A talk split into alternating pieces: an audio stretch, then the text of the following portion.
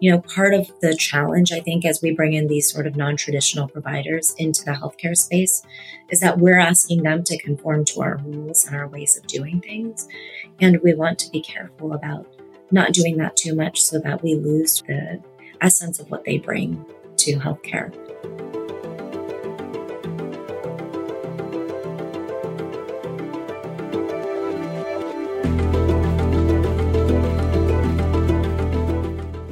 I'm Claudia Williams, and this is The Other 80. If you've just found this podcast, welcome. Check out season one as well, where we really laid the groundwork for this conversation. And I'd be so grateful if you'd share this episode, send it to a friend, post about it on LinkedIn, or send me a tweet at Claudia Williams with questions you'd like to see us tackle. Our guest today is Dr. Pooja Mittal. She is the Chief Health Equity Officer at Health Net, charged with improving equity and care for Health Net's 3 million California members. One of her areas of focus is maternal health. The facts and trends in this space are disturbing. First, maternal mortality is unacceptably high. The rate in the US is 10 times what it is in other high income countries. Second, it's getting way worse. It doubled between 2018 and 2021. Third, it is profoundly unequal. Black birthing people are 2.6 times as likely to die as their white counterparts.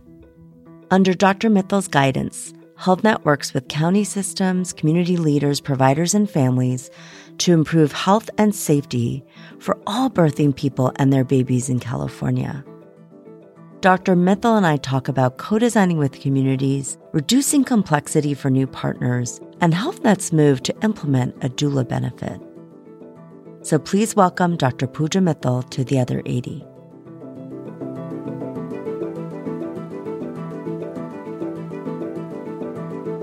For some listeners, they'll know what your organization is, Health Net. Others won't. So, if you could give us just a profile of what the organization looks like in California, who your members are, what your philosophy and goals are, and then we'll dig into some of your specific work after that. Sure. So, Health Net is a managed care organization. We're one of the longest serving organizations in California. We've been here for over 40 years. We have about 3 million members, two thirds of whom are Medi Cal or Medicaid, and then the other third of whom are um, other types of commercial insurance. And out of those, about two thirds of those million are from the exchange, so covered California. And we're spread out uh, very uh, in very diverse places in the state. So we're in rural, urban areas. We have all kinds of languages, race, ethnicities, um, abilities, and um, veterans, etc. So we have a we have a very diverse membership. You started by talking about your your background and your mother and the recognition you had very early on about the connection between health justice and equity. Um, I'd love to have you talk about how you approach equity, how you think about both the issues and the opportunities to improve it. Yeah, I, I think it's a um, it's an important question because there are so many ways to approach this subject, and there are so many different avenues to think about equity in. And I try and balance looking at disparities, right, which is inequities that are due to social constructs or, or social determinants, and instead sort of move towards thinking about equity as a whole, which is, you know, a much more progressive way of looking forward because equity measures progress, right? So the closer that we get to equity, the more progress we've made. And and so I tend to not think about disparity as much, although of course as a health plan we have to look at where the disparities are and address those, but instead focus on what can we get to be a more equitable society. And for me, that starts with understanding who our membership is, knowing in each community what challenges they're facing, and looking at the strengths in that community, both in terms of um, the people and the strengths that they bring, but also the the resources that exist within that community and working to bolster those while also looking at where the challenges lie within the community and trying to help to fill those gaps. What would be an example when you did that analysis, you kind of realized that a different approach was needed? Yeah, um, one example that I've talked about before because I think it's such a powerful one and it really does illustrate how we do our work as an organization is the work that we did in the Central Valley around postpartum care follow up. And so when we were looking at our data, we noticed that there was one particular clinic in the Central Valley that had pretty poor rates of postpartum care follow up as compared to the other clinics in the area. And when we went in both with a medical director and our health equity team and started digging into why that might be and started looking at the data, it turned out that the group that had the lower amounts of postpartum care was actually an El Salvadoran group of women. And so we went in and started really digging through and trying to understand where that disparity was coming from. And what we found is that those women have a cultural a cultural practice that they follow called cuarentena or quarantine, where they usually stay in the house for 40 days after delivery and don't really come out for anything, including their, their clinic visits. And so we brought a group to the table, including the providers from the clinic, um, some community members who actually followed these practices, and some people from our team to co-design what it might look like to, to improve this measure. And what we ended up settling on was a few different things. One, we educated the providers about the need for this cultural practice and why it existed and what types of our members followed the practice. We inputted a question into the EMR that reminded or prompted the providers to ask, or providers or staff to ask about whether people followed this practice. And then we also educated the community members about the importance of postpartum care. And so, with all of those things put together, we were able to see an increase um, in postpartum visits in that group from 50 to 80%. And so, it really was a joint effort within the community using both the lived experience of the community and the wisdom that they bring in terms of educating us about about their own needs and their own cultural practices. And then also relying on our providers who do want to do the best that they can for, for patients and make sure that they're meeting them where, where they're at. I've spent um, time working in West Africa and Southern Africa, and the a similar practice existed. It's a very health preserving practice because yeah. it also at least in my experience in Southern Africa, it was also a period when a woman was really nurtured and like taken care of, couldn't do household tasks. So it was a way to kind of give them the space they needed. But what a beautiful example of kind of respecting and honoring that tradition and and the health healthiness of it while right. also trying to merge that with something different. Thank you. Yeah. That's a great, I think, entree to something that you've said frequently, which is that equity starts with data. And I'd love to have you talk a little bit more about what that means to you. And then talk about what are the types of data that really you need as a designer of equity practices within an organization. And how are you going about getting those data? Yeah. Um, so it, I think when we think about data, uh, there are so many different types. And I, I always start with a baseline of race, ethnicity, language, and age, of course um, to start to stratify and understand where the needs might be within our population. We also look at other types of data, including whether um, somebody has a disability or whether they have any behavioral health diagnosis. And then also, ideally, we are able to look at people's sexual orientation and gender identity as well. Now, I always caveat that to say that that is harder to get data for us. Really, it's it's a very sensitive piece of data, and people don't always feel comfortable and trusting enough to share that. And so we're still really working through how to get that data at scale in the best way, because I do believe that takes a one-on-one conversation that's nuanced. And so um, we're working through, you know, how can our call center staff ask those questions in a way that feels respectful and with cultural humility when we're when we're interacting with people?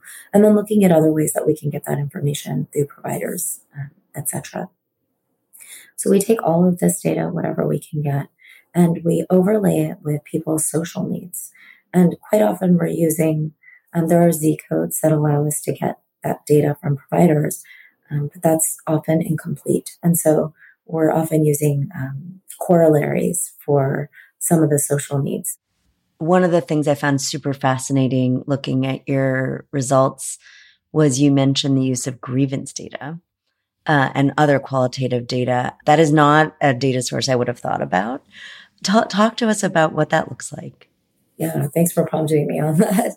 Certainly, I yeah, I was talking a lot about the quantitative data we have, but we do use qualitative data broadly. Um, we do sometimes do focus groups, but our largest amount of qualitative data really does come in through appeals and grievances. And then from the grievances, we also take those and stratify those by race, ethnicity, language, and sexual orientation, gender identity.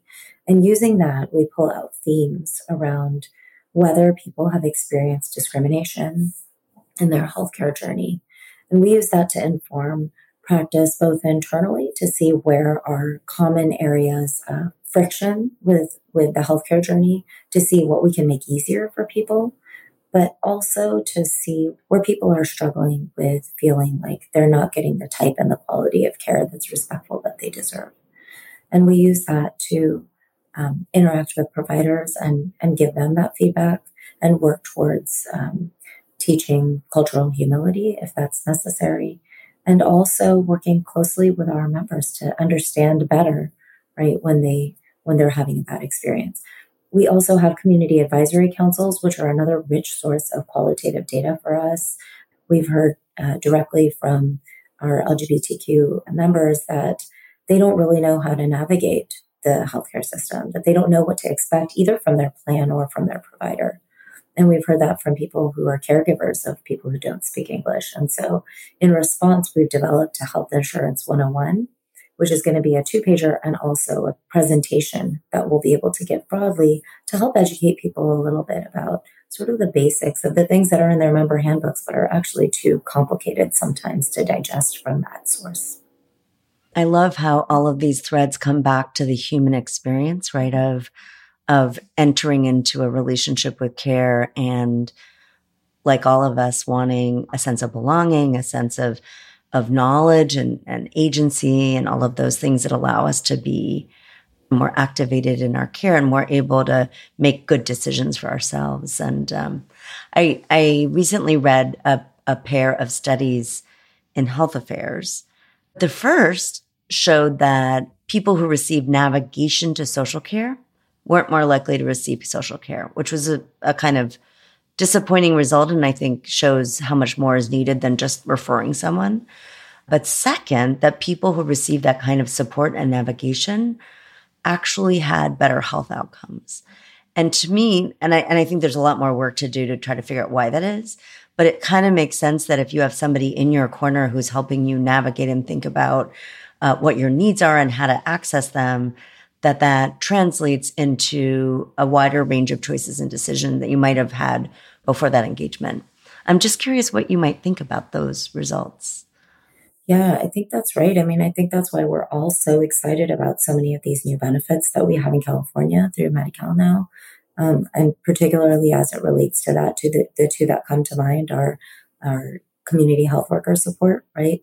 Which really is um, that wraparound care navigation piece that allows people um, within their own cultural understandings with somebody who reflects them to be able to navigate the healthcare system, um, which is incredibly complicated. And then the other one, of course, is doula care, which, you know, when we take a look at where where there are really bad outcomes, right? A lot of that is in maternity care. And um, doulas help to play that role of not only helping to navigate the healthcare system, but helping to empower somebody to advocate for themselves, which, you know, I think that's often a really difficult um, place um, and space to interact with in the healthcare system. And I always reflect back on my own journey. I had two preterm births and I am an incredibly privileged person within the system. You know, both times actually I was working as faculty in in the OB department at those hospitals, like delivering babies while I was not delivering my own. And you know, I'm a family doctor. I I have so much agency, and still in those situations, I was often very disempowered, and it was very hard for me to advocate for myself in those situations. And it wasn't until I had a doula who came in and helped me in my second preterm birth that I really felt that I had somebody in my corner helping to navigate the system with me. Oh, that's great. And I know you guys, um, I was reading the results that you got from introducing a doula benefit. Mm-hmm. Can you talk a little bit about how you implemented that, how you developed the workforce, how you introduced it to the community, what the results were? Because it's such an exciting, I think, set of findings that I think bode well for this new benefit in California. Yeah, thank you. Um, we so we ended up starting a community doula pilot in 2019. And this was um, in advance of these conversations that were going on at the state, um, mostly because as a, as a health plan, when we step back and take a look at uh, the outcomes, right, there are clearly big disparities in maternal outcomes, particularly amongst the Black and the Native communities. And so we asked ourselves, you know, how might we as a health plan come in and um, improve maternal and, and infant outcomes in this community. And it became very clear that the answer would be um, doula support. There's a lot of longstanding evidence that doulas um, improve not only C-section rates, but maternal outcomes, maternal experience, birth experience. And so we ended up partnering with an organization within the community called Frontline Doulas and, and started essentially their, their foundational startup of doula work. And so they brought on a group of doulas and trained them. And they essentially ran the program really without very much interference from Health Net because we really wanted to make sure that we were preserving the sort of magic, right? That sort of unknown that doulas bring to their work. And we're worried actually that if we got too closely involved in talking about how the benefit should be run or how the program should be run, that we might actually derail it a little bit. During that time, you know, we had some really big challenges. Primarily, I think now when I reflect back on it, I see that um, the the organization was a new organization and they were incredibly talented, but starting out and sort of having growing pains as any organization would. And because we did not intentionally come in and sort of break down that power differential that naturally exists between a large organization like ours and a very small one like theirs, um, they ended up really treating us like as a funder, and um, and we didn't come to the table early on enough to co-problem solve together. I think because they were worried about disappointing us or or seeming like they were not meeting meeting what we were looking for. And so we did struggle early on in coming to that equilibrium of how do we come to the table together as partners and not as, as, you know, a funder and a CBO, for example. And so we had some really tough conversations and tough interactions, but I'll say I'm really proud to say that we stuck through it and we worked through those. And um, we have a continued partnership with Frontline Doulas to this day. They're an incredible organization. They're based in Los Angeles County, doing not only uh, doula work, but also training other doulas, supporting people within the community. I mean, just doing incredible work. And um, they are one of our doula providers now. And we've done other work with them over the years. And so it, it, it is a really beautiful story and that we were able to get to a place where we now have a very strong foundational relationship that we've continued to build on in other ways. It was quite a small pilot in the end. We had about 89 women um, who were part of the pilot, and we saw a very significant reduction in C section rate, about 50%, um, and also a significant improvement in prenatal and postpartum visit attendance. But we weren't really powered to see uh, preterm birth or infant outcomes. Um, but directionally, we saw a decrease overall in preterm birth as well. And as you think about that base in two respects, one, the learnings from the organizational work of learning how to partner in a new way. And second, the new doula benefit that will allow you to scale this much, much, much broader across your whole membership. How are you thinking about rolling that out in both respects, delivering this benefit statewide and also figuring out how to partner in effective ways, learning from what, what happened before.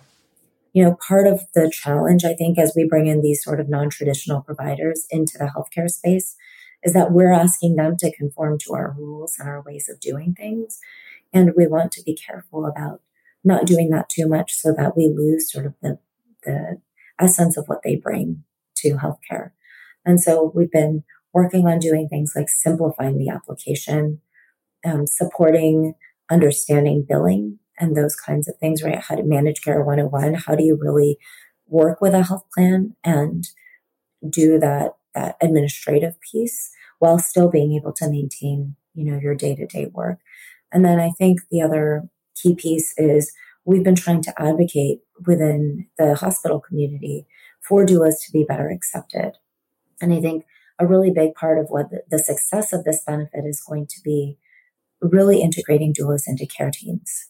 And so how can we as a health plan sort of use our power to bring that to the table? And so we created a letter that we sent out to all of the hospitals within our network that we've actually shared quite broadly with anybody who wants to use it that um, that delineates what the um, uh, the benefits of bringing doulas into the birthing team are and toolkits for being able to support that integration into the care team. So I think actually that's that's a place where we can bring a lot of support is is advocating for um, for being accepted and integrated into the birthing care team. We've advocated for a, a at least a better um, reimbursement rate than in many other places, and I think there's still room to go in terms of that. But but it's a um, it's coming close to a living wage, the reimbursement rate.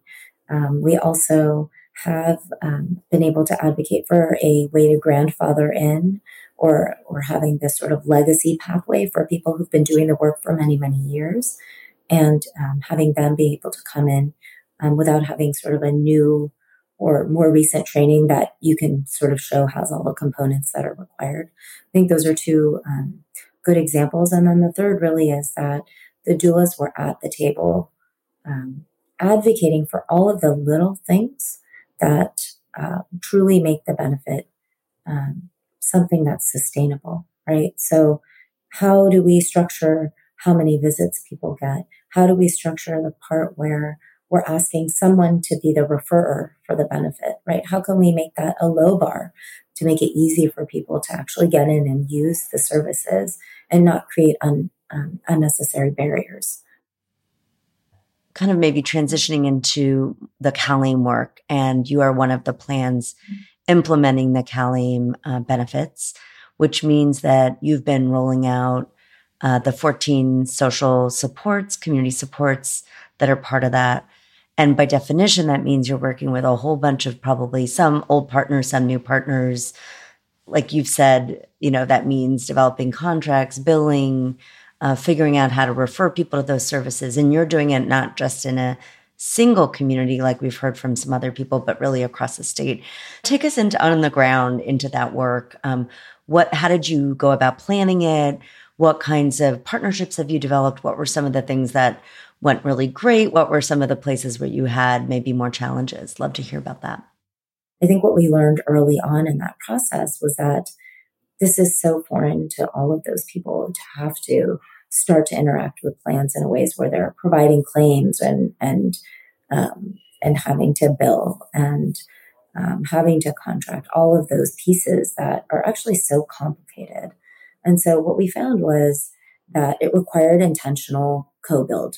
Right, we were on the ground in those communities, working with those organizations and iterating together to um, simplify things, learning where there were um, where there were pieces that were too difficult for people to be able to overcome.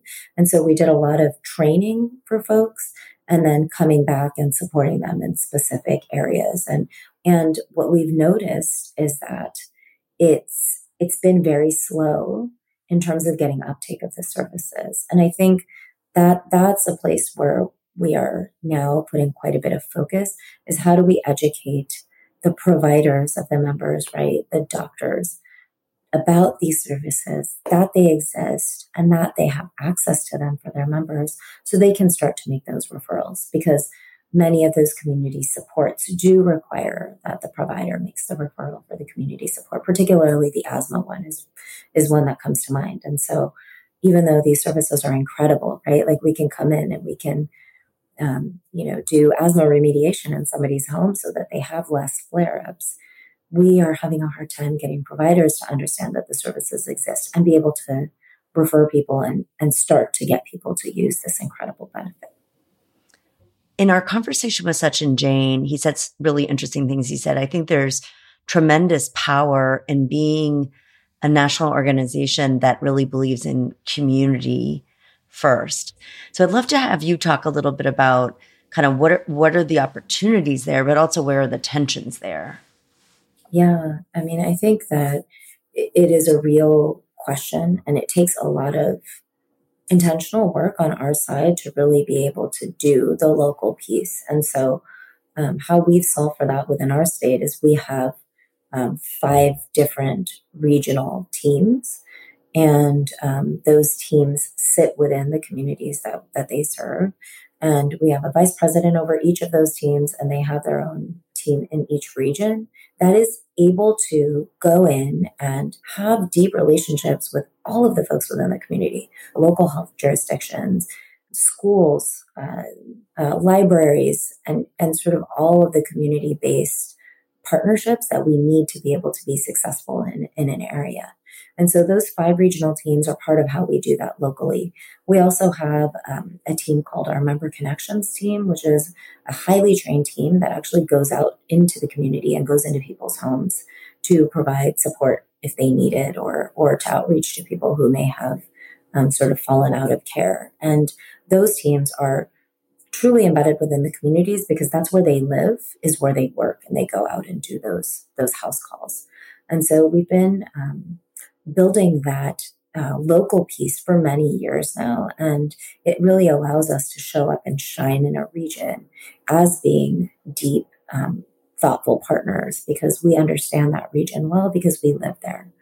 And then uh, in, in terms of as being part of Centene, you know, I think the beauty of being part of a large national organization like that is the ability to scale up on those best practices across across the country it's striking me that somebody in your shoes, you know, you you're a medical doctor, you bring the clinical expertise, you understand the the the health issues going on in the community, but this is also kind of social justice community organizing work, and that's a lot of. I'm I'm so I feel so um, I'm so happy that you're in that role, and it's kind of making me wonder as we think about the teams that are rolling these things out in plans and providers, how to provide that kind of deeper, broader way to think about systems change in healthcare and power. One of the things we talked about in advance of the call was the place based work you're doing. How are you approaching the place based work across California? And during the COVID response, when we were trying to get vaccines out to people, is where we really started to build upon the foundation that we had with these regional teams and think about what it means to do this deeper work within the community. And so as we rolled out uh, vaccines and tried to get a more equitable vaccine response, we started looking deeply at communities and through um, our ability to geomap and look at what the strengths of the communities are, we went in to develop community partnerships that would help us to close some of those gaps. And as we did that, you know, we partnered with um, we partnered with CORE, which is a large national um, organization that does community relief work. And they um, had an incredible person who her name was Aisha, and she was running our response in the LA and Butte area. And um, she went in and created these relationships with community based organizations that were serving the Black community in all of these regions. So for example, in LA County, you know, we we talk a lot about the lack of trust within the Black community and how that was a driver of lack of vaccination.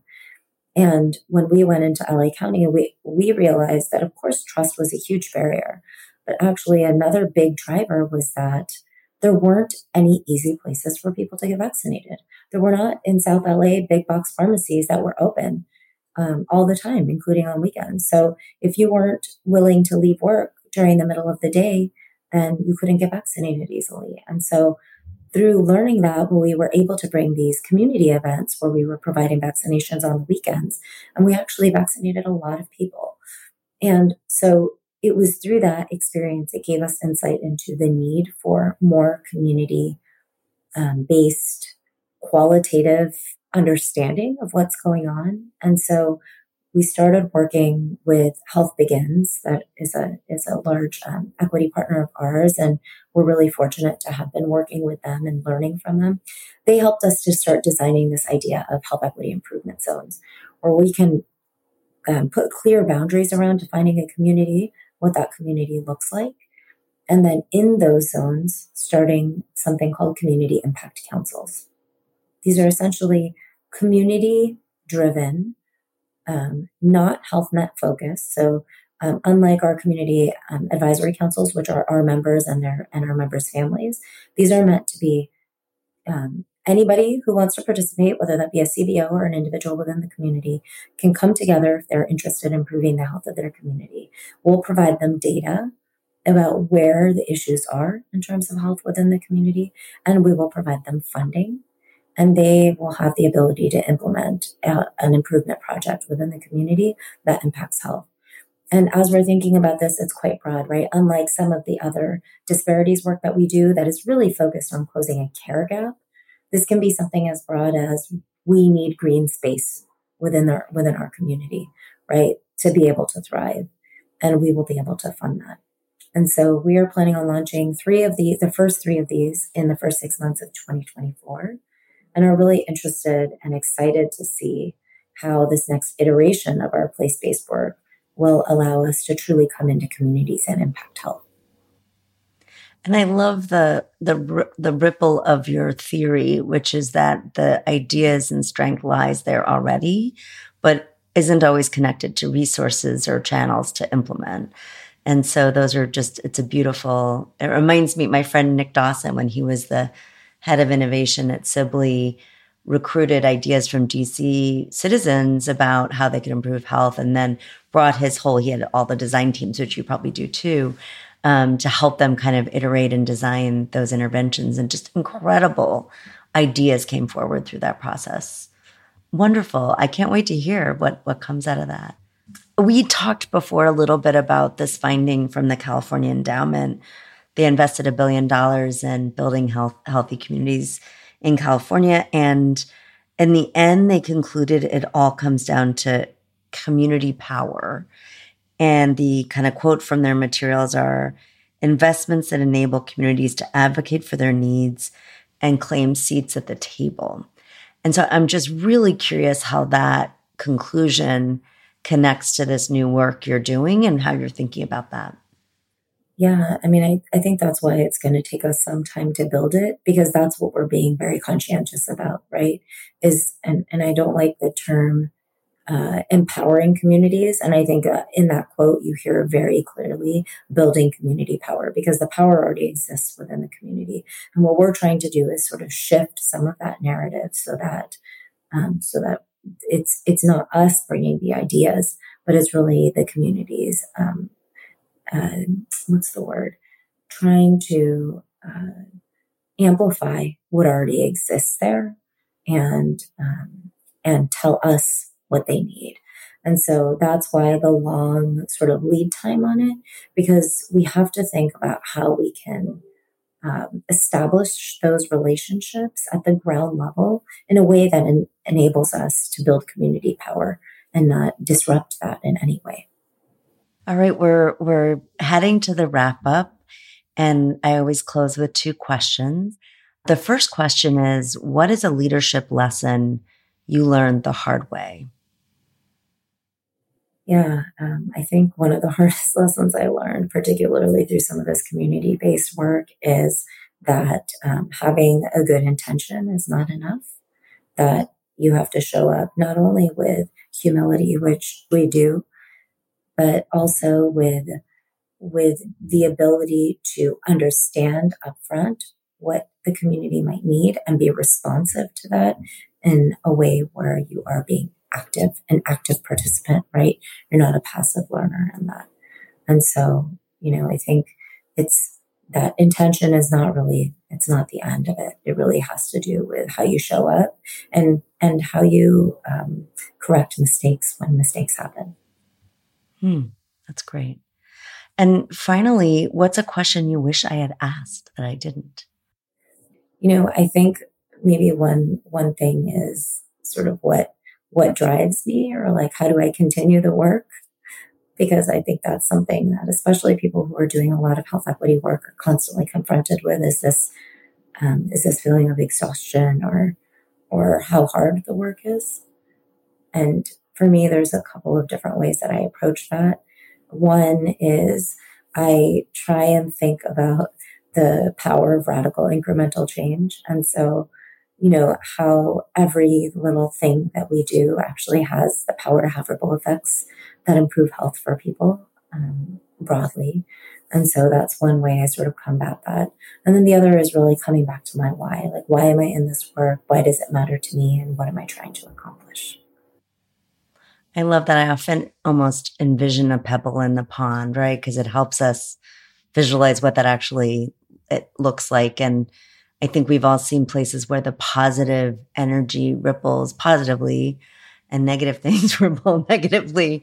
And so just like coming back to that idea of, of every, every step, every step matters. Um, thank you so much for joining and just offered such beautiful um, insights and examples. I love the connection back to the work of your mother and the ground that she laid for all of us and for you. Um, and thank you for joining.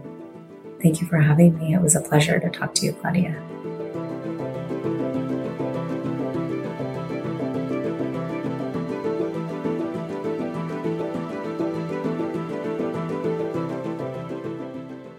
I want to thank Dr. Mittal for joining me for this important conversation.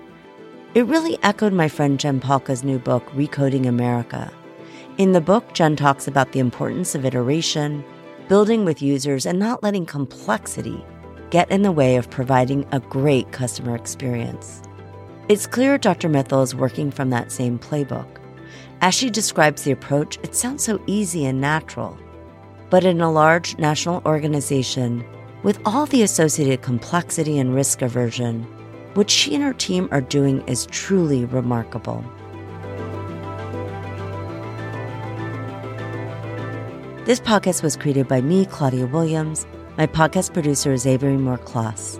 Check out the show notes for more information on Health Net's equity efforts and our guest, Dr. Pooja Mittal. There is more information on my background, this podcast, and our guests on our website, www.theother80.com. Until next time, I'm Claudia Williams.